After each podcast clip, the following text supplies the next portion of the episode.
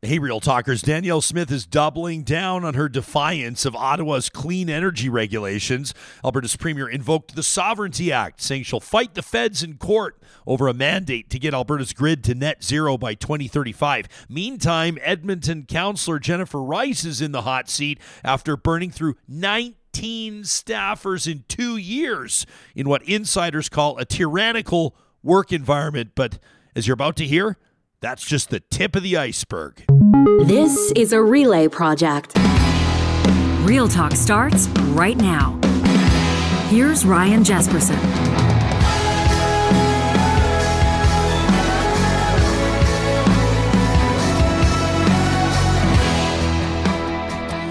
Real Talkers, it's great to be with you.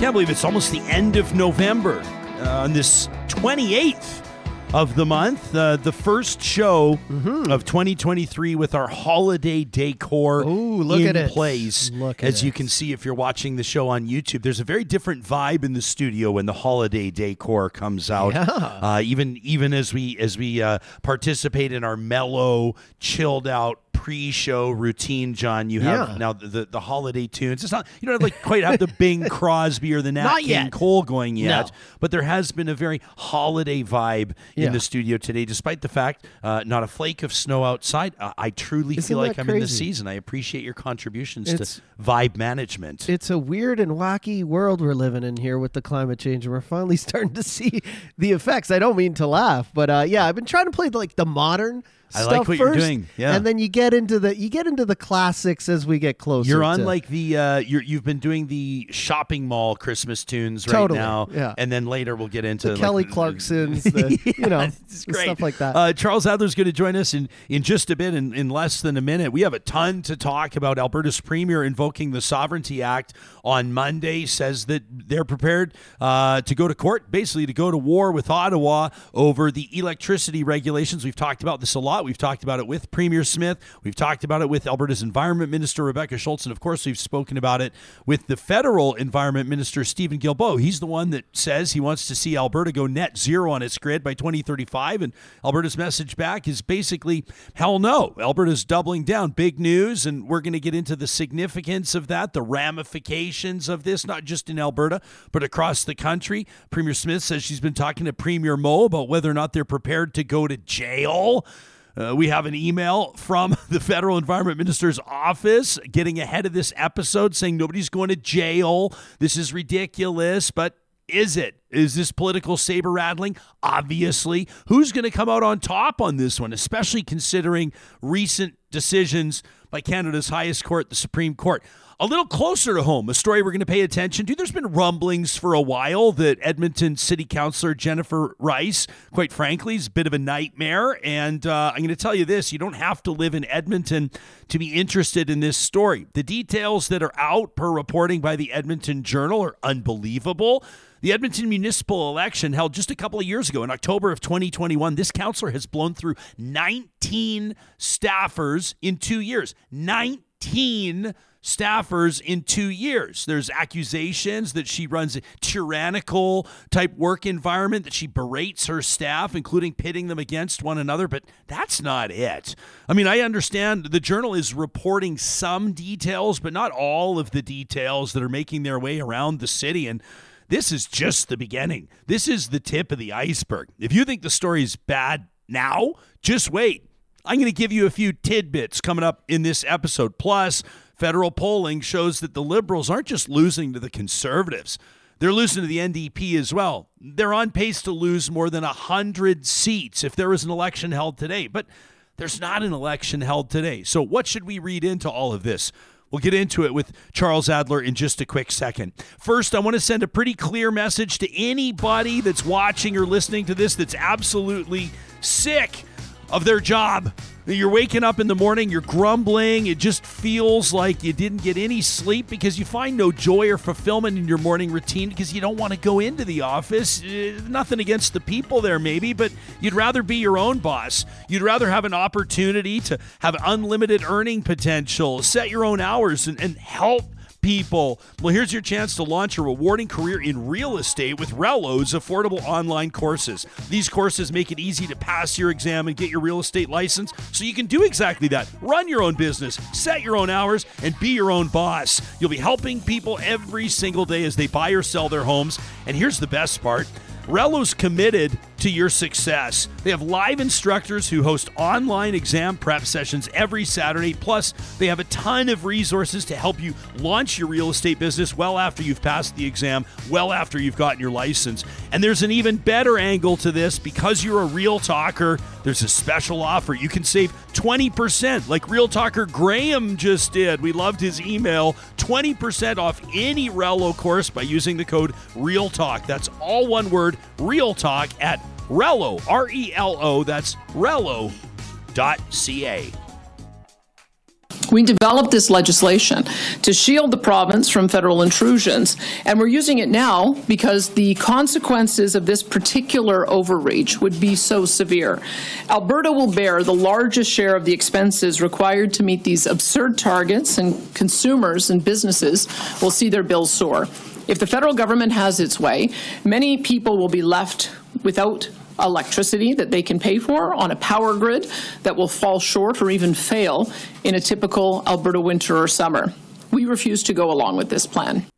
That was Alberta Premier Danielle Smith on Monday, invoking the Sovereignty Act, saying that Alberta will not comply with Ottawa's demand that Alberta get to a net zero electricity grid by twenty thirty-five, even going so far as to promise a Crown corporation uh, to become Alberta's power generator of last resort. It's raising more than a few eyebrows.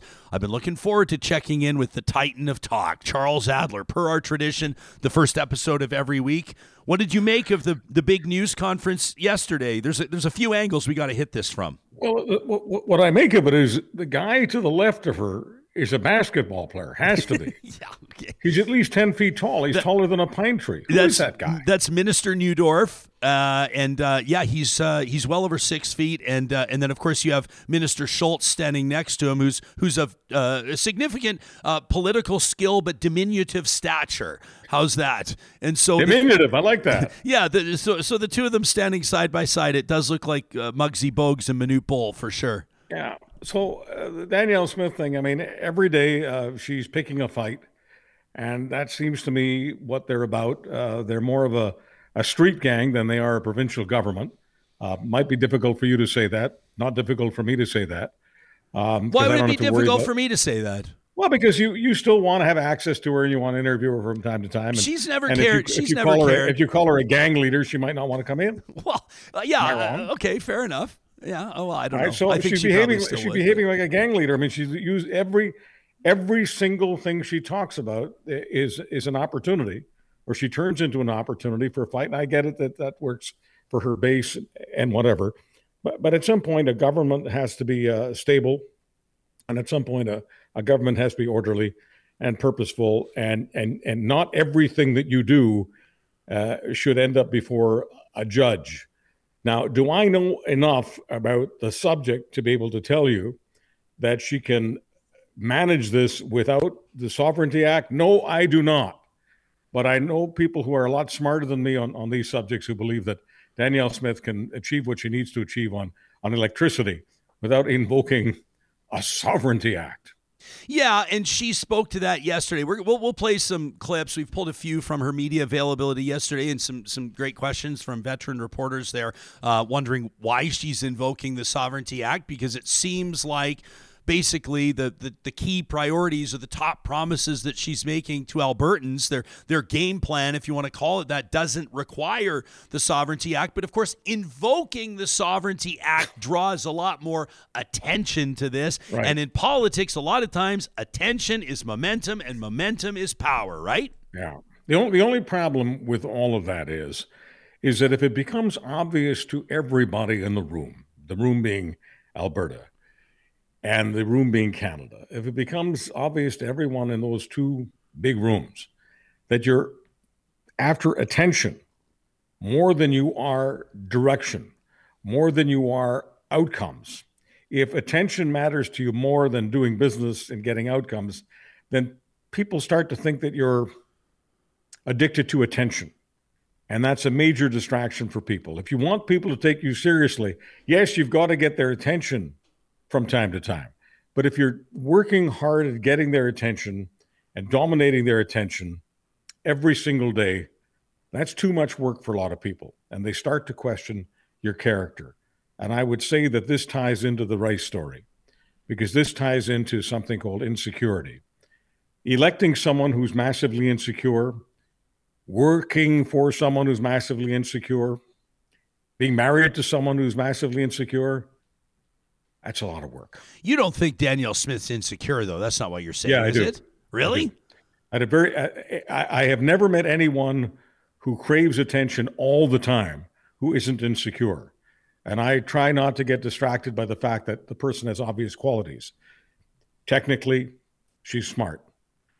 Technically, she's aesthetically very, very charming. And I don't, I'm not just talking about her looks. I, you know, I've been, I've spent enough time with her in person. She can be very, very charming. So she's got a lot of gifts. So she has no reason, objectively speaking, to be insecure. But for her to crave this kind of attention means she must be. I, you know what I think it is? I don't think it has anything to do with insecurity. I think it has to do with blood in the water. I think that the premier, and I think that other premiers, probably Scott Moe as well, and others, uh, okay. believe that they have the federal government with its back against the wall, and not just in polling and public opinion, because that's irrelevant in stuff mm-hmm. like this. I think that the premier, why don't we load up that, that second clip, Johnny? The premier has seen, uh, and her staff has seen, the Supreme Court rule in the province's favor on a couple of things. And you and I can get into this. I don't know that the rulings are, are necessarily great for Canada or great for the planet. They're great in the sense that the court is applying the law and upholding the spirit and the statute of the law. But, I mean, if we're going to get into the plastics ban, I don't think it's a huge win that everybody thinks that all of a sudden this is great. We don't have to address the plastics problem anymore. I mean, maybe you and I can go down that rabbit hole in just a second. But I think that the premier has seen, as has everybody else, that this federal government's had two pretty important initiatives, both of them environmentally related, struck down by the court. And I think that she thinks that now's the good time to pick a fight. Let's get back to this right. news conference yesterday, Chuck, then we'll get you to, to comment on it. Here's here's more of what Danielle Smith had to say. We're sending a message to the market that this is a reluctant entry. I, I wouldn't characterize it as uh, nationalizing the industry. Alberta Treasury branches plays within the financial services sector, but they certainly do not monopolize it. There are a multitude of other credit unions and banks that people can participate in. So being a participant in the market is very similar to what EPCOR and N MAX already do. EPCOR is a wholly owned um, entity of the City of Edmonton. N MAX is a wholly owned entity of the City of Calgary. Um, should we decide to move forward, this would be a wholly owned entity of the province, and it would operate in the market um, where it is needed as a generator of last resort, not first resort. It's a generator of last resort. So that's a pretty big news yesterday, Charles, the potential creation. And, and I think there's probably more than just potential here of an Alberta Crown Corporation that would give the province what the premier describes as better energy security against federal regulation. She says that that with private industry, and she's welcoming the investment, there's not enough natural gas projects coming on screen uh, on stream. So she says that the, the province will back one here, which is kind of interesting considering her, her libertarian roots. Establishing Crown Corporations, if Rachel Notley would have suggested that, you know what the feedback would have been like. I think we've got you muted, Chuck, all of a sudden. Uh, I'm sorry. Yeah, there um, you are. You're back. Okay, all right. Um, it, it's the, the small C conservative blood that runs throughout my veins and my my arteries, uh, including the widowmaker, like it's just everywhere. The small C conservative in me cannot take seriously the idea of a conservative government creating a new crown corporation and then selling it uh, with the proposition that this is the best possible thing for private industry. There's something about that that makes no sense at all. Not even close. Noob is watching Silly. us uh, in the live chat on YouTube. Says, I'm not sure about invoking the Sovereignty Act, but I do agree that some of these twenty thirty-five targets are not reachable nor reasonable. Uh, we do not and will not have enough infrastructure in place to support it. Listen, this this comes down to kind of cold, hard facts. If Alberta is expected to have a net zero grid by twenty thirty-five, and that means that uh, the province isn't uh, able to, to to hit that base load. What is it, twelve thousand megawatts, I think they said, uh, based on current population numbers. So if it's mm-hmm. minus thirty or plus thirty, you run risks, and, and we'll we'll get to the Premier's words on this, of brownouts or blackouts. These are the types of things that get people's attention, right? When folks' power's going out at minus thirty, that's going to get people's attention. Of course, but you know, you, you you run you run the system the way you need to, and if you don't hit the targets, you don't hit the targets. I mean, how many targets has Canada hit with all its commitments at, at Kyoto, Paris, and elsewhere? Seriously, I mean, zero. So the, the, this idea that Alberta will be in a situation where it won't hit the federal targets, the federal government doesn't hit its own targets. Alberta won't hit the targets. So what? I mean, I, I realize some people go, oh, no, no, there will be these massive consequences because the Canadian government will come down on Alberta like a, a ton of bricks. No, they won't, because the court won't support that. Uh, I want to read from a, a statement that we received uh, from a spokesperson to Minister Guilbeault, the federal environment minister, right. says uh, the government of Alberta has never brought up a constitutional veto at the negotiating table. Uh, building a clean electricity grid is a massive economic opportunity for Alberta, the basis of a sustainable future. Our government, the federal government, is ready to continue making substantial investments in Alberta's electricity infrastructure with a cooperative partner, and our regulations are designed with many flexibilities to ensure they're realistic and accommodate Alberta's needs. So that's the position on the feds. I mean, we'll see what the response to this looks like. Premier's take on it yesterday is that if this ends up in court, we'll go to court. And well, I think thing, that everybody the, the understands what that means. This is going to be tens or hundreds of millions of dollars. Well, that, that that's another problem I have with all this court stuff, everything going to court. I mean, can, can Alberta afford to have every one of these pissing contests go to court? But beyond that, you know, listen, listen to the, the, the numbers, twenty thirty-five. When you look at the polls, it's difficult to see them being there in twenty twenty-five, not to mention twenty thirty-five. You're talking about the where federal will, government. Yeah, where will Guilbeault be in, in twenty thirty-five? I don't know. But right now, there's a good chance that he won't be around in twenty twenty-five. So I just, it's difficult for me to get overly excited by targets that are not likely to be met, regardless of what kind of government we have in Alberta, and enforced by a government that won't be there in twenty thirty-five, because they'll be lucky at this point, really lucky to be there in twenty twenty-five. So I just think that we can get ourselves into a, a lot of lather, uh, and, and and lather can be can be interesting for conversation. But there, there's a lot about this that doesn't feel realistic. And I know this may sound crazy to you, but the Edmonton councillor story, to me, is a much more significant story than this one, because the Edmonton councillor story really relates to all of us and how we live our lives and the mistakes that we've made in working for bullies. It's the worst mistake we could ever make, is to associate with and especially work for. In other words, have a bully having power over you, because even though you can quit in six weeks or six months or be fired or whatever, the impact on you lasts for a long time. There's no way that I can say that it lasts for a, a minimum of five years or a minimum of ten years. But I can tell you, Ryan, that both of us who've had experiences working for bullies, and both of us who um, know many other people who have, know that the, the chip that forms on our shoulder is very hard to extricate. So, I mean, here's the, here's the deal. Uh, for people that aren't familiar with the story, Edmonton Councillor Jennifer Rice, basically, and I'm, I'm going to speak candidly and frankly today, uh, basically politically a nobody. Uh, up until a couple of years ago, nobody knew who she was. She had very little uh, politically related experience. Her team ran a, a strong campaign. There, there was an opportunity uh, to kind of come up the middle uh, in that riding. And we won't get into the details, but ba- basically she tapped into certain ethnic communities, in particular uh, the Chinese Christian community, to win that riding. And uh, ever since... And Charles, we get a lot of, you know, we, we we refer to them as the brown envelopes. We get a lot of tips. We get a, we get a lot of notes. We get a lot of people, you know, when when you see certain uh, folks, I'm not going to get any further in the descriptors, uh, but but you got time for a call. These are always the interesting ones, because they're not going to put anything on text. They're not going to send you an email. They want to, have you got time for a call? And we've been hearing about this counselor for quite some time. Uh, the story breaking uh, earlier this week, and, and credit to to Edmonton Journal reporters Lauren Boothby and, and Keith Keith Drain, Uh, down at Edmonton City Hall. Basically, here are the numbers. I mean, the tail of the tape out of the gates. Can you imagine blowing through nineteen staffers in two years. Uh, you you can you can look up, and the information is readily available online. To give you an idea, Charles, most Edmonton city councillors uh, since the election on October eighteenth of twenty twenty-one have, have gone have gone through or maintain a staff of two or three, some of them four. Uh, nineteen is unprecedented. Uh, the councillor is being accused of berating her staff, of of pitting them against one another, of re- refusing to allow them to, to communicate with staffers in other councillors' offices.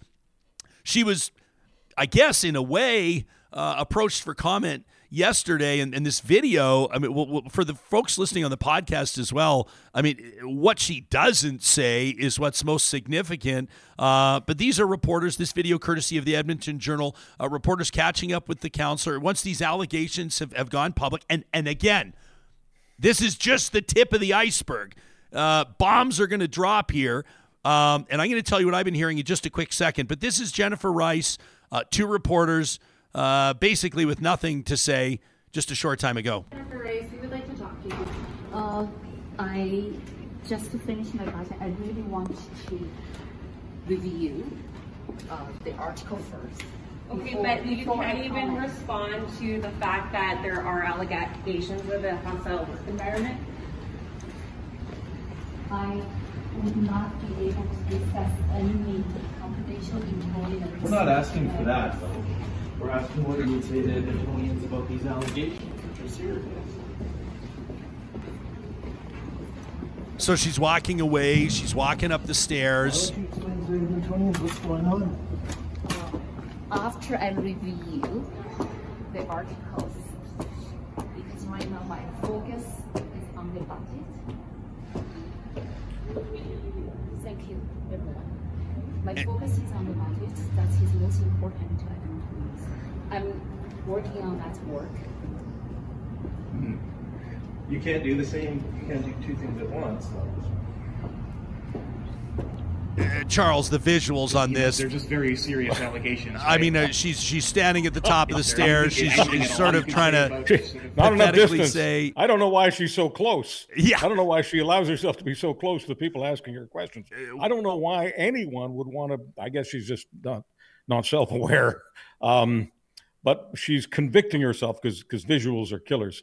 And so she's convicting herself of someone who has a people problem. Yeah, this is like basically, and and those reporters, I think it was Lauren Boothby there, that was Sean Amato there. Uh, I'm yeah. sure Keith Drain was there.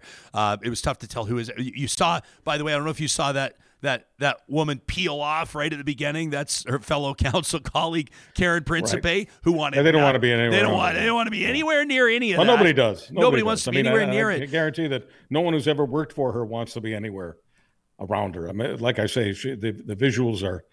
are convincing and, and, and convicting, and she's kind of convicting herself. But it, the idea that she needs, how long does it take to review that piece? I don't know, three minutes? Well, I don't think you minutes? need to review a piece. Uh, if you, you, just, you can say, you can she, say, she, yeah, I've not reviewed the art. And first of all, where's her no, staff? Her staff's not helping her out on this because her staff has has been the number one victim in all this. Her staff is probably saying, you can hang on this one. You can you can, right, you the can idea flounder that, you know, on they, your own. She's trying to create the impression that it's some big, lengthy, Uh, you know, ten thousand word piece. It's an affidavit, yeah. To read. I mean, you can you can read this on the can. Uh, just doing number one, okay.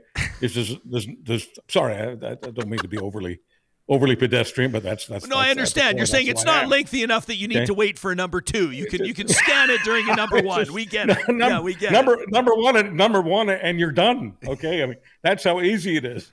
That's why clearly she doesn't have any staff spinning for her. I mean, uh, because because that's just. I mean, I'm sorry that that the, the, the whole thing that you just ran.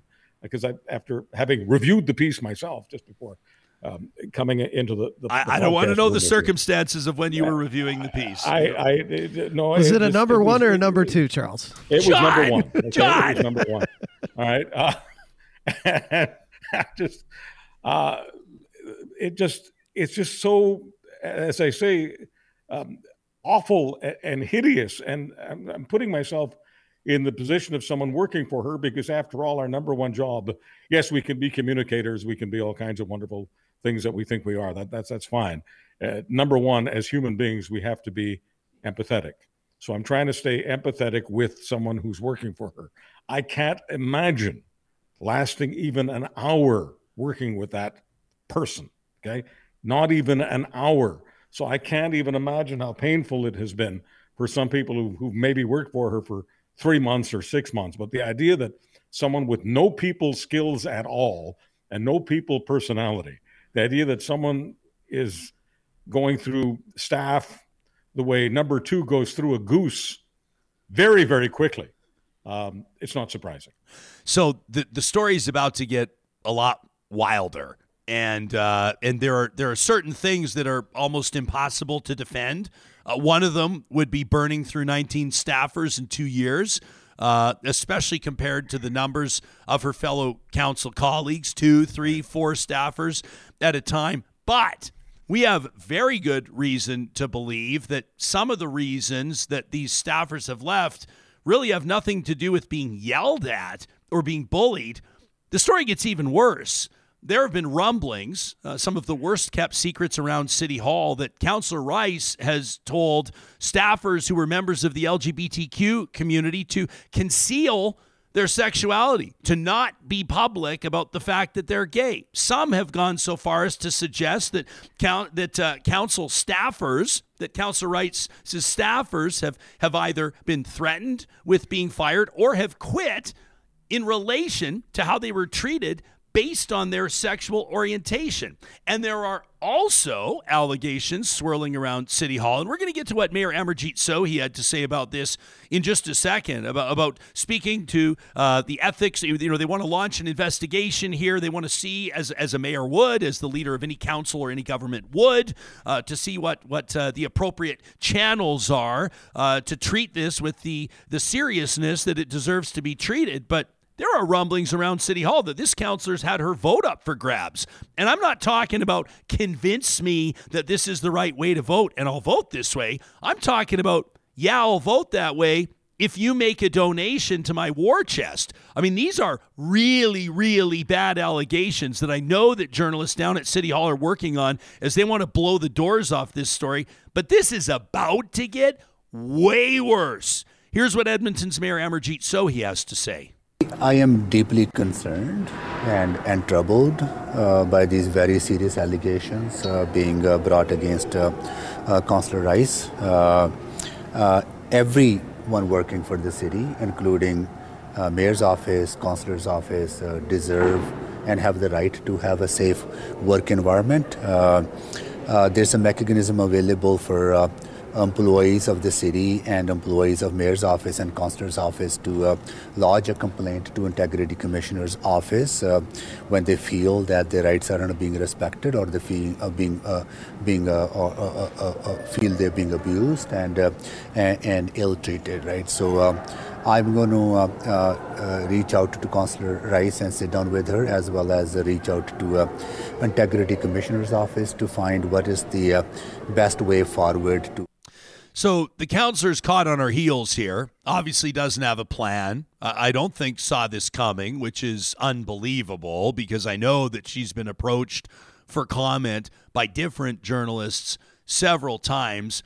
But if there's one thing that we know from the story down in Calgary, uh, embattled councillor Sean Chu, uh, the disgraced former police officer uh, who basically lost his job in law enforcement for an inappropriate sexual relationship with a minor, mayors can't just kick councillors out.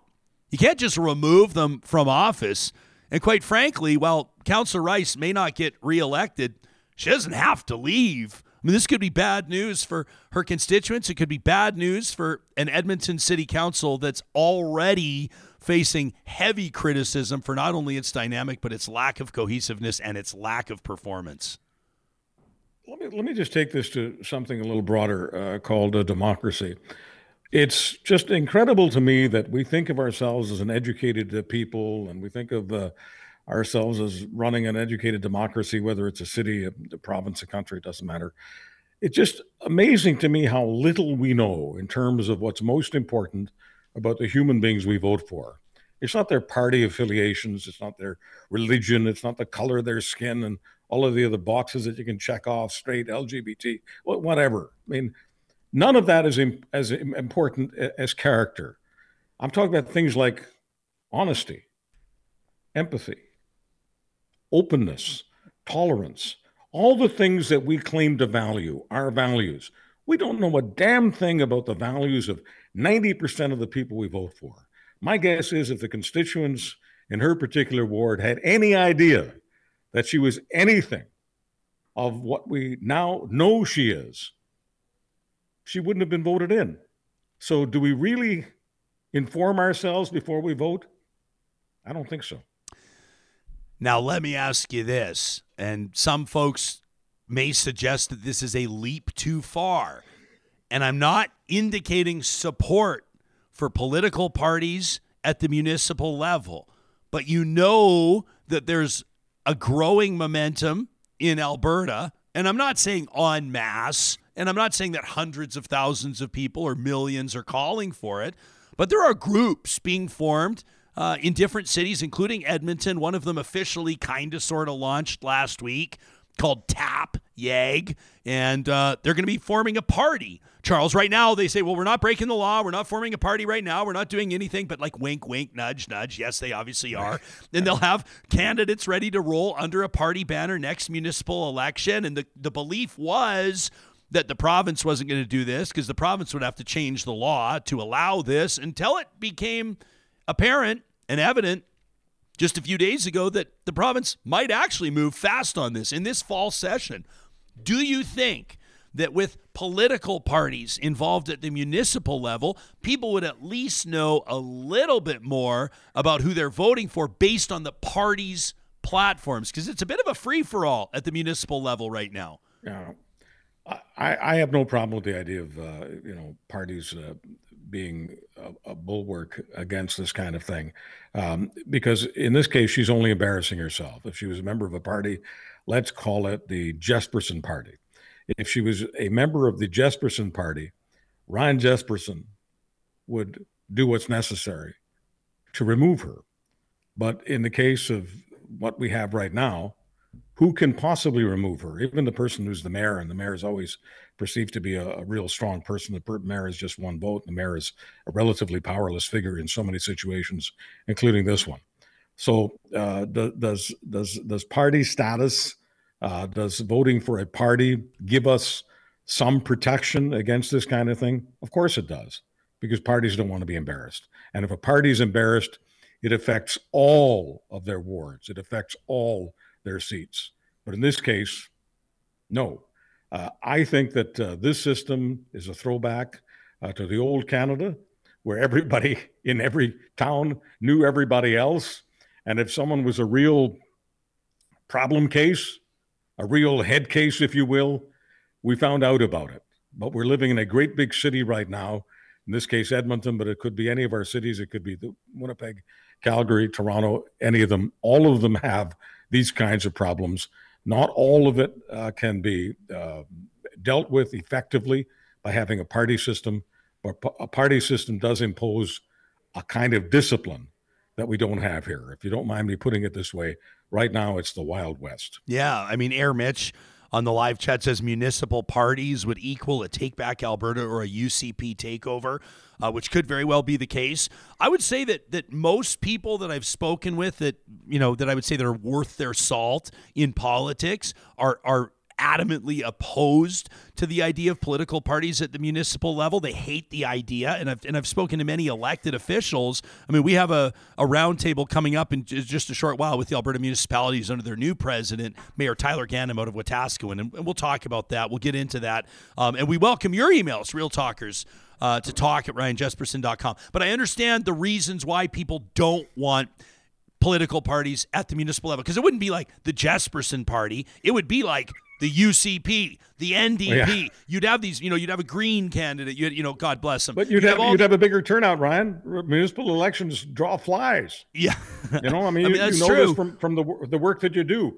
A relatively small amount of people are highly committed to to local politics, but you'd have a much larger group committed to local politics. Not to mention the fact that at the local level, it would be basically a, a farm team uh, for people who want to get to the next level. Mm-hmm. So you'd have that.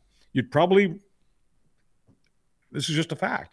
You'd attract more talented people, and and and if you and if you had a situation where yeah, you Take Back Alberta was uh, was getting stronger, and Take Back Alberta was uh, getting stronger at local politics, you'd give a lot of incentive to other groups that are anything but Take Back Alberta to form their own parties to oppose them. And guess what? If they were opposing them at the local level and effective at the local level, those same parties would become more effective at the federal level. Just think of what happened in the most recent election. If the N D P, whether they had the majority of seats or not on city council, if you had a party system in Calgary, don't you think the N D P would have had a bigger toehold politically in the city of Calgary, everywhere, in every quadrant of Calgary? And don't you think they would have been more in touch with Calgarians' values and possibly not made that ridiculous mistake they made in the campaign about corporate tax hikes? Mm. You know, it's going to be interesting to see. Um, I don't know if you've been paying attention. I, I never take for granted. I know you're all over the, you know, you're you're in Manitoba, you're in B C, but I know you pay attention to Alberta politics and developments. Did you see uh, what the provincial government's doing about photo radar on ring roads? Did you see this? This is, this is a really big yeah. deal. Um, and, and, and part of me loves it, uh, but I'll acknowledge it's, It's the it's the less mature part of me. It's it because well, it is I, a less mature part of you because you, because you you're driving in an area. Well, I'll be honest. World. Like I, I get a lot of like Johnny was watching me pay my tickets the other day, and uh, yeah. I, I set aside an hour one afternoon. An hour. You were I paid three photo radar tickets, three parking tickets. I'm not proud of it. Um, and, and by the way, none of the photo radar tickets, the one, anyway, let me, can I just get this off my chest? Yeah. They're, please. I'm not, I mean, police officers. Your would, chest, baby. Yeah. It's your you chest know, and if, it's your like, show. Let's say it's, a, it's your it's, party. Yeah. Ryan it's a, it's one hundred kilometers an hour, as far as I know, unless it's one ten in some spots, but I think it's one hundred kilometers right. an hour on, yeah. on, on the ring road down in Calgary. Uh, they've done a beautiful job with that. And, and then in the Anthony Henday in Edmonton, and I'm getting tickets for going like one oh nine. Like one eleven. Like, there's no police officer that's pulling anybody over that's going one oh nine in a one hundred. So I digress. But the point is, the point is, I've paid the tickets, and I understand someone's going to write in a live chat. Let me get ahead of you now. Someone will say, here's an idea. Just don't speed. And you're right. You're right. And this is kind of a voluntary tax, and it's one of the few levers yes. that municipalities have to generate revenue. They can either double, they can they can ramp up their photo radar locations. They can increase property taxes, which is obviously very unpopular, and that's about it. And the province is downloading costs on a lot of things, like a ton of things, including infrastructure, policing, and others. And so municipalities are, are in a really tough spot. And this could mean for cities like Calgary and Edmonton, shortfalls of thirty, forty, fifty million dollars, which is a huge deal. The province knows that there's political hay to make on this, Chuck, as said Minister Devin Dreeshan. And here's the buzzword. This is the one that resonates with the base. He says, the war on cars is over. And so they say no more photo radar on the ring roads. I'm not sure if you saw that or not, but that's a, a yeah, story. No, that- I, I saw it, and I always ask myself the question. I mean, the, the ring roads and the great roads, it's necessary to have a ring road. I, you avoid a lot of problems. I, I get all of that. But it's still in the city. And the question becomes, do you need to do more than one hundred clicks in a city? Yes. It's a city. It's not the Indy five hundred. I get it. I get it. There's a part of you, because most of us live inside our, our emotions. And especially those of us, and I have to say this, okay, um, most of us guys, okay, when we're in our cars, we're fantasizing that we own the road. That's just that that that's the fantasy we all have. And if we own the frickin' road, we're gonna drive as fast as we can, as long as we can get away with it. Along comes Mister Photo Radar, that big bad sheriff, Mister Photo Radar, who's more disciplined than a cop would be. And they're giving us a ticket for doing one oh nine. How could I call myself a free person when I'm paying a ticket just to do one oh nine? I know it's in the city, but it's the ring road. The numbers have been out of control. You know, it was divulged that the city of Edmonton has like twelve hundred photo radar locations. Other cities have like forty. Like it's, it's, it is out of control, and it is a cash cow. And, and you know, of course I, it is. I always, for, for wisdom, I, I look to the live chat. Justin says these photo radar tickets are a freaking joke. Lauren says you should keep the cash cows in place, but raise the tolerance. I don't mind that. I don't mind that. Listen, if a I more get a, latitudes, make it yeah. make it a well, if one ten. I get a, if I get a photo radar ticket in a playground yeah. zone, speed limit thirty, and I'm going fifty-five, yeah. throw the book at yeah. me. Throw the, I mean, yeah. that's I'm endangering lives. But if I'm going yeah. one oh nine and one hundred, I mean, that's just that's just an, it, it's just grinding people, and then you lose public favor. But I've had this conversation with current and former mayors. I remember former Edmonton Mayor Don Iveson looking at me. I was we were sitting in a radio studio in my previous job, and as I was talking, as I was whipping up the audience before hitting him with the fastball, he, he started playing his violin. He started playing his sad violin as I was griping into the microphone. So th- there's not a lot of sympathy there. The point is, it's a testosterone issue. It's not a road issue. It's not a government issue. It's not a political issue. You got the the, the, the testosterone is Indy five hundred level. Okay, I mean, it's NASCAR. It's Indy five hundred. It's whatever whatever a guy's fantasy is when he's in his hot car on a road where there's not much traffic at that point. I mean, you know, the idea, for instance, of getting a ticket because you're doing one oh nine and it's six thirty in the morning. It's six thirty in the morning.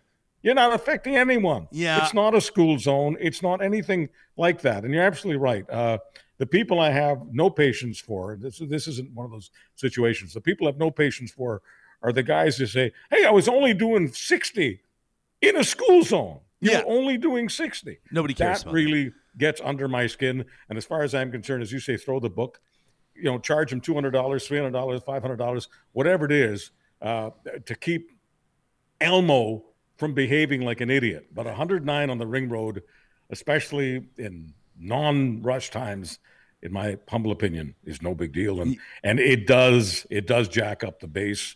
And I'd probably be part of the base if someone gave me a choice of, Photo yes, photo radar, no photo radar, especially on those roads. Well, what would you say? I'd probably vote no. You would say no. no. And, so, and so here's what here's what I think is like the, to to bring this full circle on the ring road yeah. conversation. Nice.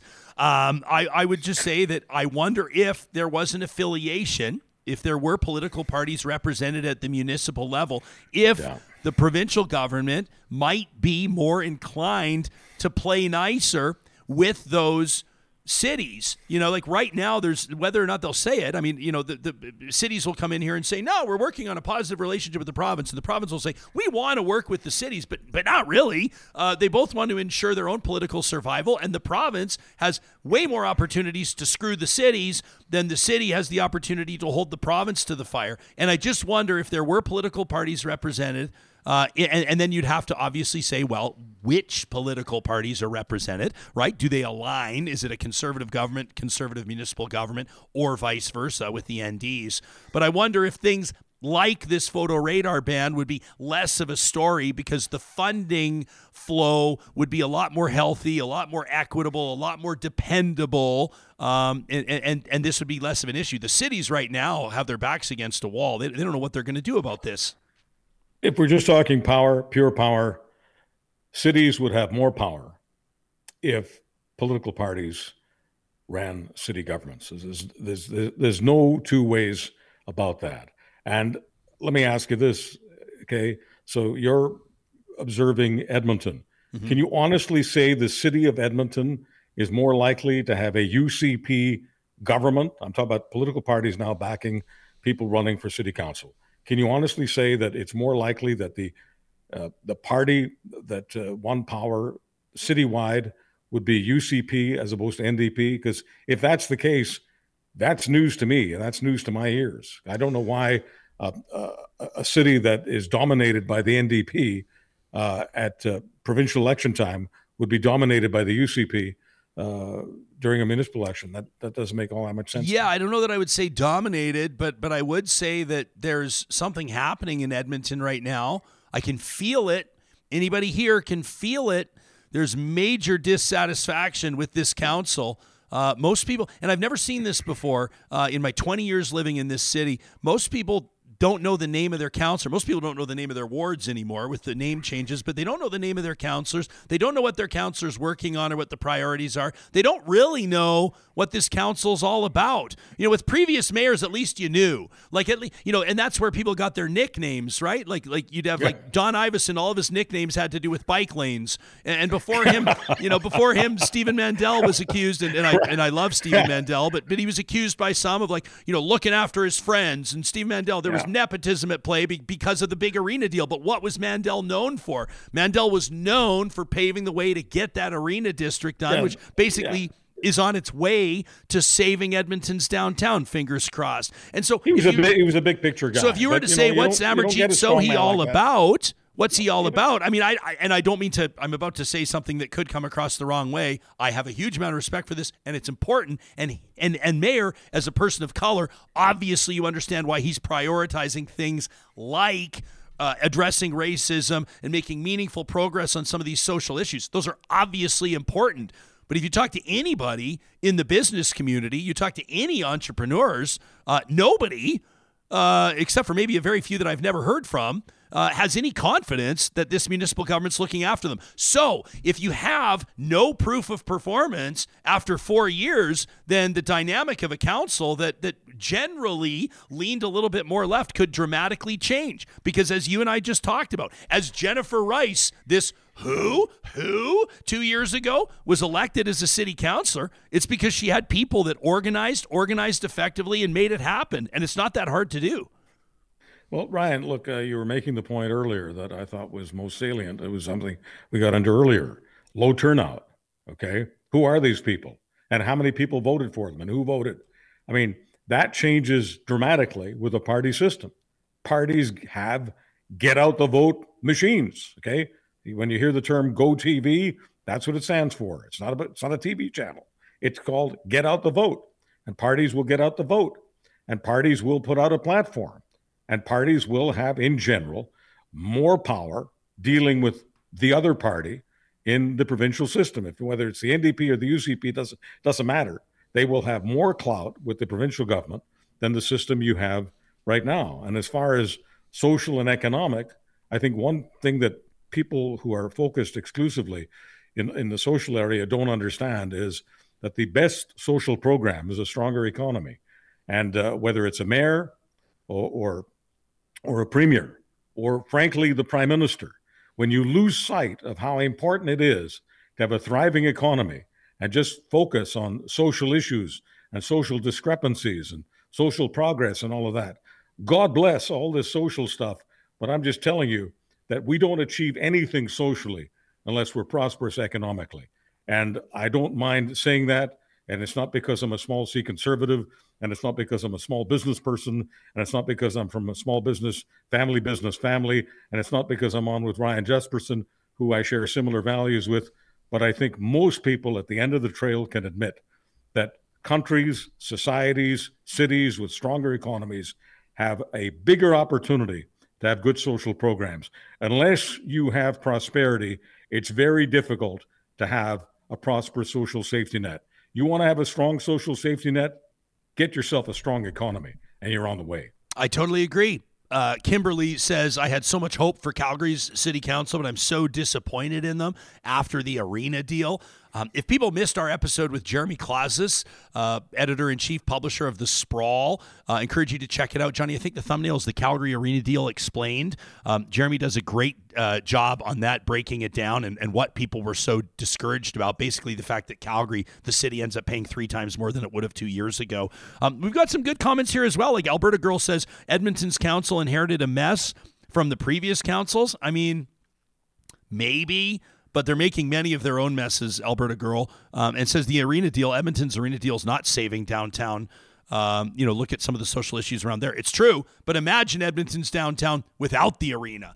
Imagine Edmonton's downtown without the towers, without the new infrastructure. I mean, it would, it would like, I'm not even joking. I think there were literal tumbleweeds on the north no, end no, of not, Edmonton's downtown. You're not joking downtown. At all. I mean, it was I, a disaster. I, I, No, been there, done that. Edmonton's downtown before all this business about the arena. And I, I, I'm sorry that you can't have success without some people making money. Okay, it happens. Okay, it's one of the one of the byproducts of success. And Edmonton's downtown is a massive success story. Edmonton's downtown was circling the drain. Okay, it was it was in horrible shape. There was no excuse for it when you consider the brain power and the technological power and the business power in Edmonton. Edmonton's downtown was being abandoned, and Edmonton's downtown was saved. Is it perfect? Of course not. But I can't imagine Ryan Jesperson having his show in downtown Edmonton right now if downtown Edmonton was in the shape it was in twenty years ago. We wouldn't be here. You're one hundred percent right. We wouldn't be here. Chuck, can you stay for a few more minutes? I want to get into these, these federal polling numbers, but first I want to remind everybody about Athabasca University. Maybe you're listening to this show right now and you're feeling inspired to get more involved, to get more engaged. Athabasca University guarantees there is a program there for you. They're Canada's open university. Literally tens of thousands of Canadians trust A U with their post-secondary journey. World-class accredited online degrees and courses designed so you can complete your education wherever and whenever it works for you. So whether it's a, a program you want to level up your understanding of A I, or, or maybe a, prepare for a career in H R, heck, maybe you want to go earn your M B A. You can open your options with online offerings at Athabasca University. Find them online today at athabasca u dot c a. As we near the end of the month, this is your friendly reminder that the first of every month is fifteen percent off at Friesen Brothers. That's right, family owned for more than sixty-five years. Friesen Brothers understands what family life is all about, and that includes trying to stretch your dollars as far as they can go. I want to encourage you to check out their website, friesen dot com. That's F R E S O N. Go to the flyer drop down and check out the Family Essentials flyer. Quality low food for low prices every single day, including recipes. That's what I love about it. Slow cooker recipes, recipes for your smoker, recipes for those of you who love braising your proteins. Whatever it is, there's something for you. Easy family meal solutions at Friesen Brothers.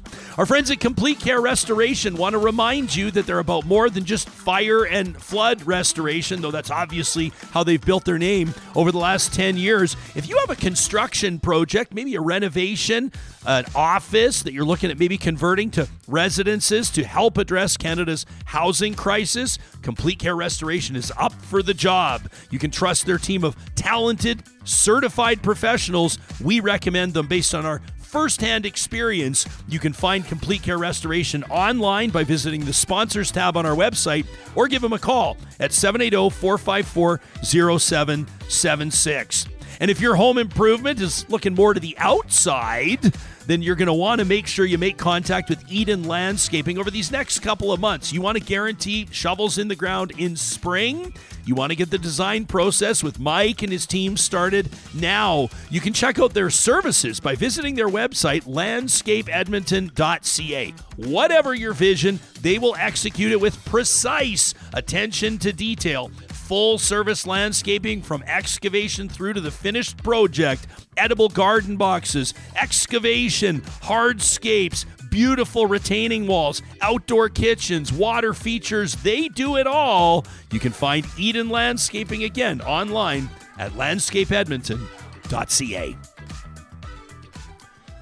Hanging out with Charles Adler as we do the first episode of every week, and uh, wanted to wrap with this because I'm always curious to know, you know, what we read into polling. People say, well, polling, who cares about polling? But this is pretty remarkable. Uh, this week's Nanos poll shows that the federal Liberals are on pace to lose more than one hundred seats. Charles, the Conservatives on pace to gain more than ninety of them. And at the end of the day, if there were an election held today, you'd find the Liberals almost fighting for that bronze medal. What a fall from grace that would be.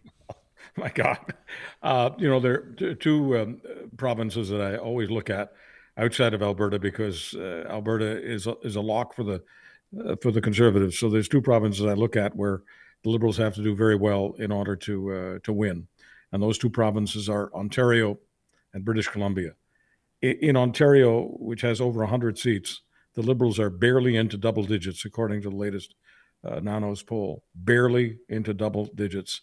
This is a place where they have to win well over fifty seats to have power.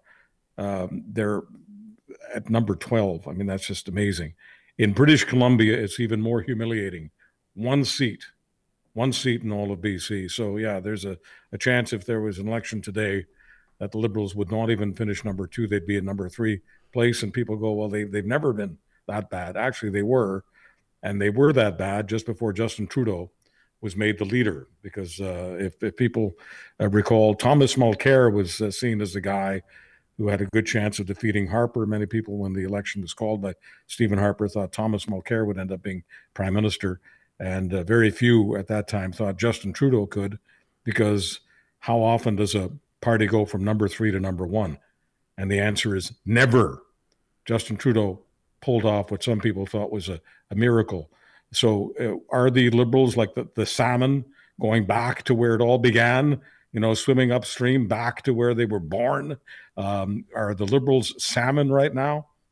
That's what Nanos is telling you. Yeah, and, and I think you're alluding to this, but we all know how it ends for the salmon after they spawn, right? Uh, they don't yeah, go back out um, to the ocean. No, it's a it's a it's a it's a hell of a sacrifice they make for just a few moments of pleasure, but that's the way life is. Yeah, salmon aren't alone in that often, you know. But uh, well, it's got it's, people. It's, it's it's a it's a life lesson. Yeah, man. It's got people wondering if if Trudeau maybe, you know, considers stepping down and triggering a leadership race, uh, so the Liberals are better positioned uh, for a federal right. election that could come in two years. But everything that you hear from anybody close to the Prime Minister or anybody that believes that they know how he's wired politically suggests that he wants to go head-to-head against Poilievre in yeah, an election. He really he wants, he there's wants, time. He wants this fight. Uh, Scheer was boring for him. Aaron O'Toole was boring for him. Uh, you know, the Stephen Harper thing was the last one that was exciting. So he hasn't he hasn't had uh, what he thinks of as a a really worthy opponent, a strong opponent, and he likes fighting. He, la- he actually lo- loves boxing. I know that people don't perceive the guy that way because he's perceived as a wishy-washy, squishy, lefty, blah, blah, blah, blah, blah. Uh-huh. But I'm just talking about the real human being here, politics aside. Uh, so he is a fighter. He sees himself as the best fighter in the ring, and he really wants to beat Pierre Poilievre. He wants that. Just in terms of, you know, we were talking about testosterone on the on the ring road, on the Anthony Henday. Uh, he's on the Anthony Henday, and his testosterone says, I've got to knock out Pierre Poilievre. And believe it or not, folks, the stronger the polls look for the Conservatives, the weaker the Liberals look, the more testosterone Justin Trudeau has for this next contest. You can follow Charles Adler on Twitter at Charles Adler, and make sure you subscribe to his podcast, The Charles Adler Show. Always great to connect with you, pal. We'll see you again in a week. And and thank you for not rejecting my pedestrian view of most things and, and, and the way I give you the visuals that nobody can ever forget, even if they really desperately want to. What did you say? Something fast. You have to review the tape faster than a number two through a goose. That was that was that was today's highlight for me. That was pretty. I good. love geese. Yeah, I love geese. I guess, bud. We'll talk to you soon, pal. There he is, Charles Adler, right here, only on Real Talk. Always a pleasure. Do you? I, I don't. I don't. I don't think that the speeding thing is just. Like, I'd, I'd be curious to know, do do men speed more than women? I don't know. Pro- maybe, probably. I don't know if I would one hundred percent attribute it to testosterone. I think that inattention can be part of it. You don't realize mm. that you're speeding. I think part of it could be just you're moving with traffic. I think part of it could be, uh, and this is not an excuse. Don't ever try to tell this to a police officer. You're not going to, but could just be that you're in a hurry. oh, could, I was just going to say, know? I think women, and this is just my opinion, the ones I know tend to be more punctual. Whereas guys are like, huh. you know, wake up late and, uh, you know, throw stuff up. Like, uh, we're talking about us two in the room right now. If I'm getting a speeding ticket, it's probably because I'm trying to get, it's not because I got a lead foot. Yeah. It's because I'm trying to get somewhere on time, right? Yeah, um, I think mine's inattention. Yeah. To be honest, which is, which is why I'm saying, and depending on the vehicle, and this is, everyone's going to say, like, this is like making excuses hour or something like that. It's not, but, but, but for me, if you're getting, and this is what annoys me about these photo radar tickets. Mm. If it's, you know, through the city, let's say it's a speed zone sixty. Sure. If I'm going eighty-five, pull me over one hundred percent. But if I'm getting a photo radar ticket for going sixty-seven and a sixty, depending on the vehicle, now, now, that that could be that could be a two millimeters on the gas pedal that, over the course of ten seconds. That like can't that. happen though. You I know th- what I mean? I think it's I think it's nine. No, it's not true. Yeah, I think it's nine. No, I, it's got to be percentage points. No, man, you've yeah. seen the tickets that I've been paying. They're ridiculous. You jokes. get seven over? No. Yeah, way. man. On a, in a sixty, one hundred percent. I've wow. had I've, I've had photo had radar tickets in a sixty zone for going under seventy. And that's ridiculous. Like, to me, that's just... Oh. And, and but but listen, they don't need to make friends. Mm. That's fine. Uh, I'm just, you know, I mean, I, I think that, uh, you know, it's too bad that the municipalities are going to have to, I don't know what they're going to do. Property tax increases, people better be bracing. I mean, I feel like if your property taxes go up by six or seven percent, I feel like you're getting off lucky. I feel like there's a lot of communities that are going to see, and we talked there to counselors. There is a loss here. These conversations have been off the record, but we've talked to counselors that say we're working so hard to keep the increases in single digits because a double-digit mm-hmm. increase is like political suicide. I wanted to touch on something else, by the way, and I, I wanted to note that I saw this comment. Where did it go? There was somebody in the chat that was kind of chirping me, and, and I'm and I'm happy to address it. It was David. Um, David says, David says, uh, I had made some comment. I think it was Alberta girl that made a comment about how said like Edmonton's downtown has been a nightmare. The arena didn't save it. And then I said, due to a lot of the social issues, which was my comment. And, and David says, LOL at how Ryan wouldn't use the word homeless. Uh, Alberta girl had said because of the homeless. Uh, David said some of the social issues. David goes on to say some of those social issues have tried to stab me twice. Um, David, I've had a knife pulled on me downtown as well. Uh, it's scary as hell. I will say this. The reason why I don't just say put a target on the homeless yeah. uh, is because it's not the homeless that are contributing to the problems downtown. It's a lack of resources for people. It's a, it's a lack of infrastructure for people that are trying to get their lives on track. There's a lot of people that are really struggling. There's a lot of gang activity happening downtown right mm-hmm. now. The drug trade is thriving downtown. There's a lot of violence. This is not being perpetrated specifically by, quote, the homeless. No. Uh, there's a lot more going on, and I think it's a bit of a lazy characterization to say Edmonton's downtown is fucked because of the homeless. There's a lot more to it than that. The, the homeless population, or people experiencing houselessness, however you want to refer to it, is a symptom. It's not the cause. Mm-hmm. It's not the root cause. And so that's why I made my comment, and I'm, ha- I'm more than happy to address it. Yeah, and we're talking, like any large city, it's the same thing. You've got social issues downtown, and we're talking about Edmonton, where population growing, downtown starting to thrive more, more people going downtown, obviously crime, drug addiction, Uh, violence, all of that is going to increase. Uh, but back to the tickets, it's just, it's a big loss because, and I know the municipalities, like, they don't want to ticket people, but we're talking about one hundred seventy million dollars in Edmonton alone, twenty-two, twenty-three, that could be cut drastically. Like, just with the ring road thing, it could be cut in half, right? So sixty percent of that goes to the government, forty percent goes to the city, right? Huh. Uh, so that's a lot of money being lost. Yeah. You want to talk about these A I Sports Illustrated? Can you believe no, that? Well, I, we're we're actually working on a feature segment about it. We're Jeez. gonna we're gonna do a whole interview on it. But why why don't we? You want to tee it up right Let's now? Let's just touch on it. This this this, this is, is pretty crazy. Wild. So Futurism, uh, you can check out futurism dot com. Uh, reporting on this this month, Sports Illustrated, which is like, I don't know if if S I is still a thing. Um, but I remember when I was growing up, like, did you subscribe? I remember subscribing to Sports Illustrated. Yeah. Um, I'm pretty sure my the, the swimsuit edition always went missing, curiously. It never never arrived. I I don't know. That was weird. But, but before but, Maxim, it was the mag. It was the guys, mag. Yeah. But Sports, like, S I was the mag mm-hmm. for sports. Yeah. And I remember reading, like, you know, Rick Riley and all these guys. And I mean, just amazing, right? But But Futurism is reporting that Sports Illustrated has been publishing articles by fake A I-generated writers. Uh, and so crazy. Reads the subheader. They asked them about it, and S I deleted everything. Now, get this, Johnny. It's not just that the articles are being written by they A I. They made fake people. They made fake So I found a profile. This, this is the one that got them caught. So this guy, Drew Ortiz, who did a bunch of articles on a bunch of different things, somebody just started looking for him. He wasn't on social media. Yeah. Couldn't find him on Facebook. No LinkedIn account. No other bios anywhere else. If you're a writer, usually you find a paper trail, right? Where they went to school, something, right?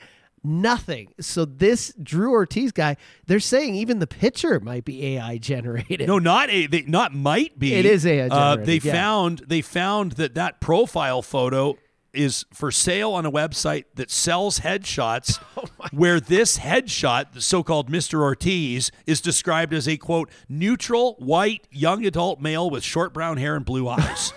It's just, and we were You talk- know what this is called?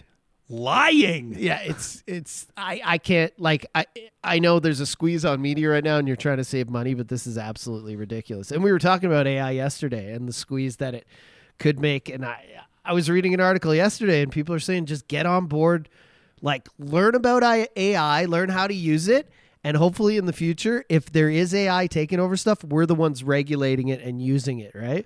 Because I, we were talking about this yesterday. Like, I think as a D J, honestly, I think in the next three to five years, I'm not joking, fifty percent of my business, yeah. I, ho- I hope to God I'm not DJing in five years. Please, Ryan. But is is going to be gone because of A I. Already, you've got people who want to save money at wedding and corporate who are going the route, and not a lot, maybe ten percent.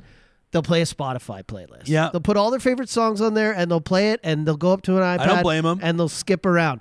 Just wait till you can just put in, hey, a mood or a genre at a certain time, and an A I D J will mix for you. I think a lot of people are going to jump on that to save a buck. And I know that they, like an A I-generated D J will never be able to read a crowd and, and switch as quickly.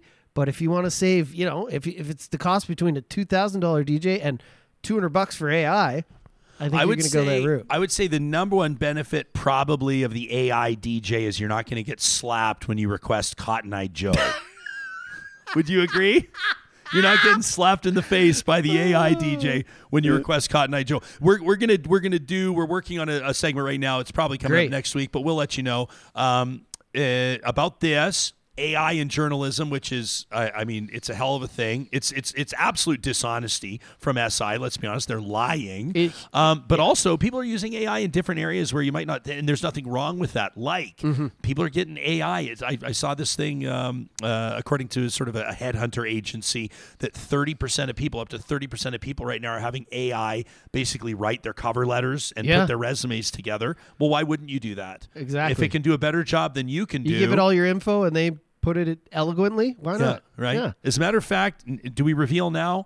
That we've, we, is we've now when we reveal? With it. Um, none of none of our opinions today are ours. We had A I write this entire show, and which is why I was especially amazed that A I came with number two through a goose yeah. for Charles Adler. But he yeah. read the he read the script beautifully. He read it beautifully. But we've messed around with it. It's just scary when you get into, like, I think education is the big one where, like, I don't think people are going to be putting in the effort as much when they're writing essays, when they're completing their studies. I think they'll be like, hey, I sat through the classes. I'm going to input all the info in here. Here's my thesis. Here's my essay. Hand it in, kind of thing. And I think that might... What was that movie Ed Wolf- where everyone was dumb in the future? Oh, I don't and, know. And they started watering the plants with Gatorade. Like, everyone was just stupid because computers were doing everything for them. I feel like that's the route we're going. It, re- it reminds me, and, and you can search our archives for this. I, d- I don't have it off the top of my head, but remember we interviewed Edward Tien. Yeah. I think it was, was it last February? Last April? I don't know. It was, it was like, like twenty or but, something? But he was, he's a, a young Canadian. He's like twenty-two or something. He's a student at Princeton. He's from Toronto, student at Princeton. He developed an app that is allowing and, and assisting post like professors, teachers, assistants, T As um, to detect A I, to detect Chat G P T in essays. And so he's wow. like, he's using A I to counter A I. I mean, this guy's brilliant. You know, when you talk but to somebody and that. You're just like, you are going to be filthy, stinking rich. yeah. I remember talking to him and thinking that, but, but they need that because you, you know, you're right. I mean, I remember, you know, as a procrastinator myself, staying up, burning the midnight oil, burning the five a.m. oil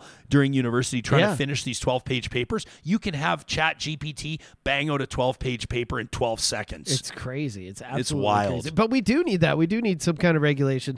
That that kid was awesome, and and yeah, that's yeah, that, that's going to happen.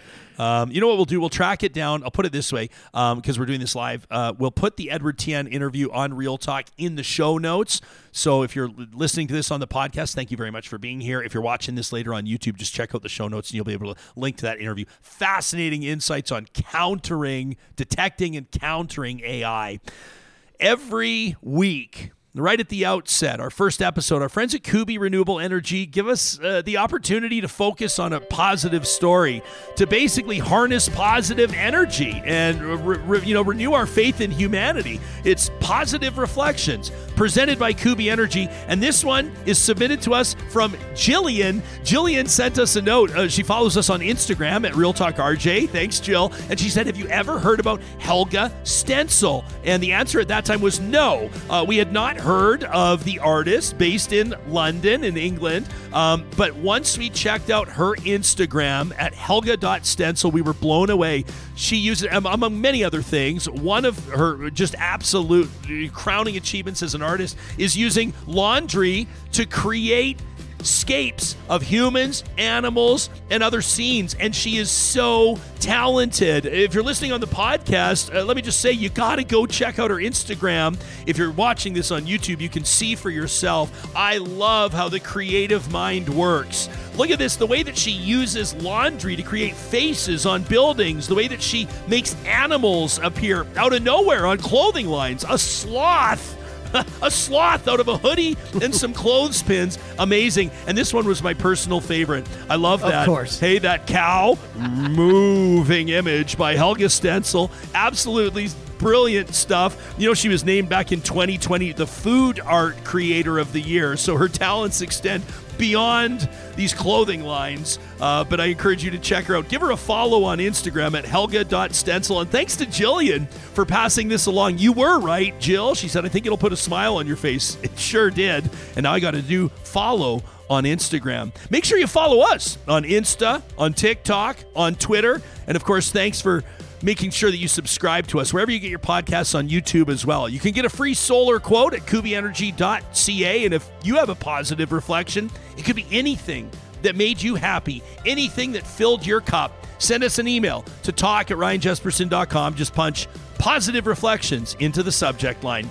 Coming up on tomorrow's show, we're going to learn a little bit more about heat pumps. Could they be a legitimate solution? Could they make energy costs drop? Could they get us closer to net zero on the prairies? We'll find out from somebody in the business. And then coming up later this week, more news of the day, including a look at A I. Like we just said, we'll keep you posted on stories to come. Thanks for being part of this episode of Real Talk.